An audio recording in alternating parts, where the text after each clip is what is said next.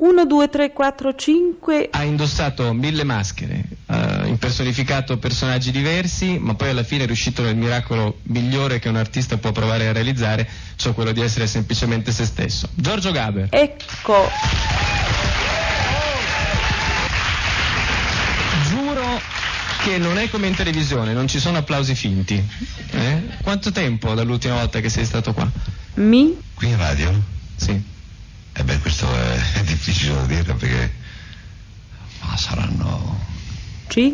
30, 32, 33 anni, non so, una cosa così. Ma questo studio non me lo ricordavo, l'avete un po' cambiato, visto che avete anche una regia nuova, sapete usarla, spero. No, no, è tutto finto, non sta andando in onda nulla. Però è bello No, pensare. bello, bello, bello. La prima volta invece? Qui. La prima volta ne avevo 14 ho partecipato al Gazzettino Palano. Ecco, questo sì.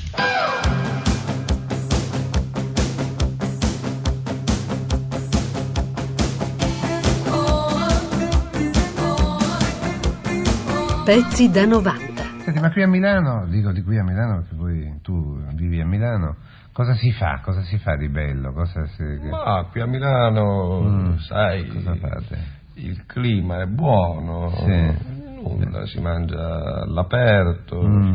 si, trova con gli amici, si va all'idroscalo, c'è un clima piacevolissimo, Mm. Eh, certo il che- cinema, si va al cinema. Eh, certo che, che, che fate una bella vita voi qui, eh? No, perché dico se non ci fossimo mica noi, vero, noi romani, caro Gabber, è vero, che tiriamo la carretta e che facciamo i danè e che facciamo andare avanti tutto, È voi tanto cinema non lo fareste mica, vero, voi milanesi, vero? Voi romani avete il lavoro, questo noi qui abbiamo una carica umana diversa. cioè noi- Sì, sì, carica umana va bene, ma qua, quello che conta del quattrino qua, è vero, e quello non c'è. Ecco. Noi abbiamo questo cuore grosso di Milano che voi non avete, insomma voi pensate solo al lavoro. Eh, beati voi, guardate, beati voi delle volte, perché dico, noi romani facciamo una vita che, guarda, non la, non la auguro a nessuno, sai. Ecco. Comunque canta, canta, vai, vai, canta, perché voi a cantare siete bravi voi milanesi, vai, canta la canzone, vai. A questo punto sono costretto a cantare una canzone milanese. Ecco a voi la balilla. Vorrei saber meste che fumi, me laura, comincia mesdì, vendi di sciva, so de saù, l'acqua bugata col moto furcù. Avuto un rapporto con Roma un po'. Un rapporto difficile, cioè Roma è una città, credo, per un, per- per un milanese mh, faticosa. Nel Una senso... città provinciale, diciamoci la verità. No, io direi che è il- proprio il paesone dello spettacolo in sé. Provinciale, Il certo. paesone dello spettacolo, quindi frequentando soltanto il paesone dello spettacolo, andiamo da Marcello, andiamo da Monica, cioè c'è tutta una specie Bravo, di, bravo. di gioco fastidioso. Bravo Gabber. Io mi chiamo G. Io mi chiamo G. Non hai capito, sono io che mi chiamo G. No, sei tu che non hai capito, mi chiamo G anch'io. Ah, il mio papà è molto importante. Il mio papà... No. Il mio papà è forte, sano e intelligente. Il mio papà è debole, malaticcio e un po' scemo. La mia mamma è molto bella, somiglia a Brigitte Bardot. La mia mamma è brutta, bruttissima. La mia mamma assomiglia... La mia mamma non assomiglia. Il mio papà ha tre lauree, parla perfettamente cinque lingue. Mio papà ha fatto la terza elementare e parla in dialetto, ma poco, perché tartaglia. Io sono figlio unico e vivo in una grande casa con 18 locali spaziosi. Io vivo in una casa piccola, praticamente un locale. Però ho 18 fratelli. Mio papà è molto ricco, guadagna 31 miliardi al mese, che diviso 31, che sono i giorni che ci sono in un mese, fa un miliardo al giorno. Mio papà è povero, guadagna 10.000 al mese, che diviso 31, che sono i giorni che ci sono in un mese, fa circa 10.000 al giorno. Al primo giorno, poi dopo basta. Venivo da- dall'esperienza di Mina, facevo- abbiamo fatto due anni di tournée con Mina, eh, Mina compagna di lavoro meravigliosa, abbiamo fatto due anni veramente che ricordo con grande piacere con i teatri stracolmi, tu puoi immaginare.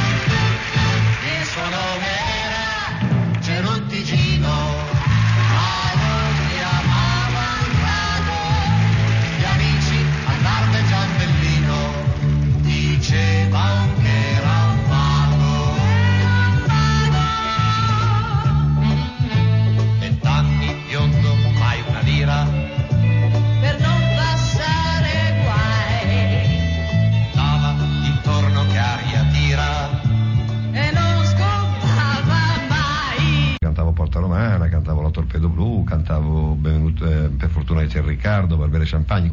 Erano comunque canzoni che anche allora in teatro avevano una, una comunicazione fisica mm, molto diretta, ecco, non erano canzoni ehm, da ascoltare sul disco, forse anche sul disco, ma naturalmente in teatro creavano veramente una certa allegria. Per cui questa esperienza fu un'esperienza molto positiva.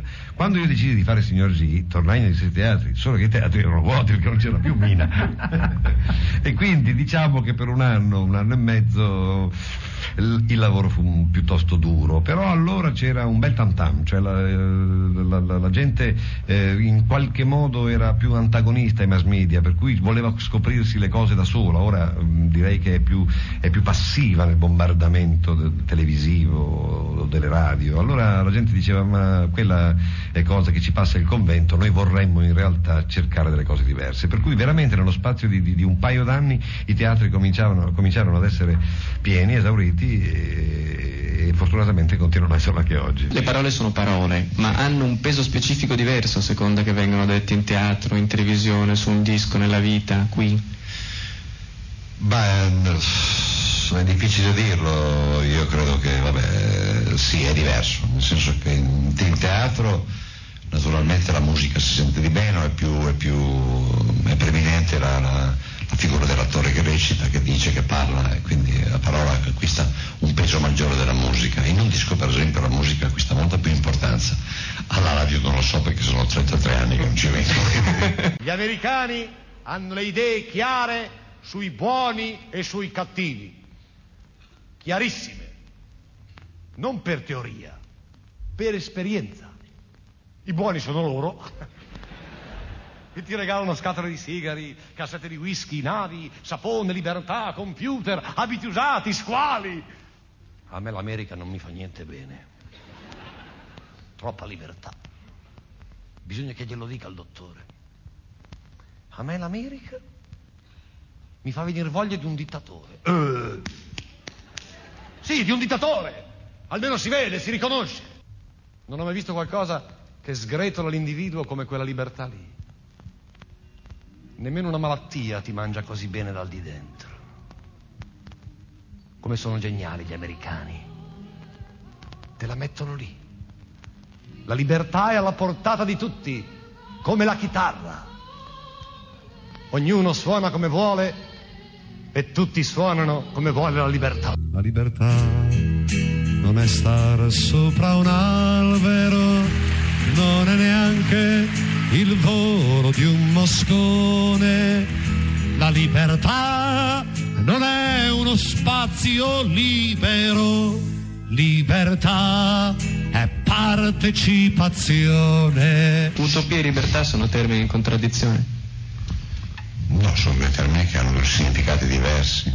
Ma a proposito di, di libertà, ehm, vorrei, vorrei raccontare una leggenda, posso, brevissima. Devi. Quando a un certo punto nel 46 ci fu da fare la Costituzione, la destra e la sinistra, che guarda caso erano divise più o meno al 50%, come poi è successo sempre praticamente, quindi eh, non riuscivano a trovare un accordo, e allora, ehm, perché erano troppo distanti.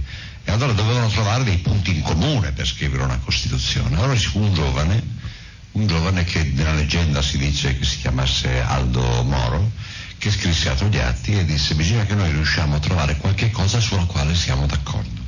E secondo questo signore le, le parole sulle quali si potevano d'accor- eh, mettere d'accordo erano democrazia e libertà, in cui la destra ci metteva dentro quello che voleva e la sinistra ci metteva dentro quello che voleva. Così è nata la nostra Costituzione. Complimenti.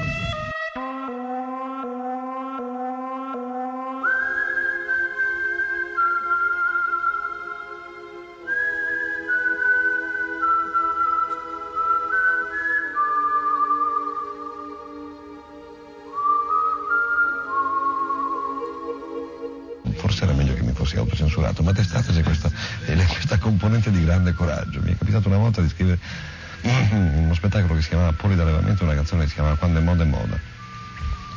Ed era una canzone molto provocatoria perché prendeva le distanze da tutto e, e credo che fosse al- ai limiti dell'insulto. d'estate l'abbiamo scritta qui, eravamo felicissimi di aver scritto questa cosa. D'inverno poi ero meno felice perché quando finivo questa canzone la gente mi insultava e rispondeva forse giustamente agli insulti che io avevo mm, fatto. E, e a quel punto mi, mi- mi- mi pentivo un po' di non essermi autocensurato perché ah, lì non potevo più tagliare naturalmente, ma forse avrei potuto censurarmi quando avevamo scritto.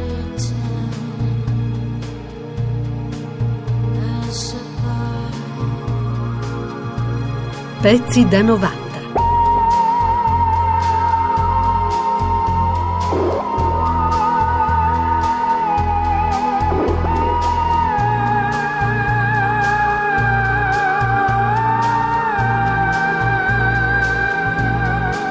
Pezzi da 90.rai.it